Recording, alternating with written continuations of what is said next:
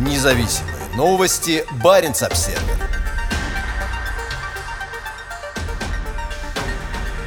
Новейшая российская стратегическая подлодка прострелила лед Арктики торпедой.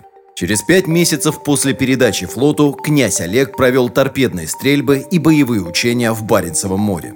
Новая стратегическая подлодка проекта 955А «Борей» приняла участие в серии учений, направленных на подготовку корабля и экипажа к службе в условиях Арктики. Как сообщает пресс-служба Северного флота, недавно князь Олег выполнил стрельбу торпедой на закрытом полигоне в Баренцевом море. Цель подготовки заключалась научить экипаж делать полыньи во льдах Арктики для всплытия корабля. Часть торпедных стрельб велась совместно с одной из подлодок Северного флота. Князь Олег также отработал противодействие подлодкам противника подо льдом. У Северного флота большой опыт действий подо льдом. В марте 2021 года три атомные подлодки всплыли из-под льда в радиусе 300 метров друг от друга у земли Франца Иосифа. Это произошло в рамках учений «Умка-21», одних из самых сложных российских военных учений, когда-либо проводившихся в высокоширотной Арктике. «Князь Олег» – новейшая российская стратегическая подводная лодка. Она была официально передана российскому флоту заводом «Севмаш» 21 декабря 2021 года. В рамках заседания коллегии Минобороны в Москве в церемонии в Северодвинске приняли участие по видеосвязи президент Путин и министр обороны Сергей Шойгу. На церемонии флоту также была передана многоцелевая подлодка «Новосибирск» проекта «Ясень». Новые подводные лодки обладают грозной ударной силой, сказал Путин, поздравляя завод и флот. Князь Олег уже пятый борей в составе российского флота. На Севмаше на разных стадиях строительства находятся еще пять лодок проекта. После их сдачи в эксплуатацию Бореи станут основой стратегических ядерных военно-морских сил России. Каждый из кораблей способен нести 16 ракет «Булава» радиусом действия более 8 тысяч километров. На каждую ракету может устанавливаться до 6 ядерных зарядов.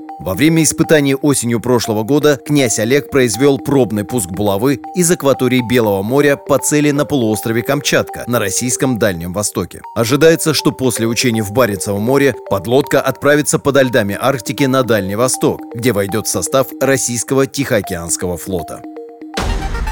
Независимые новости. Барин обседный.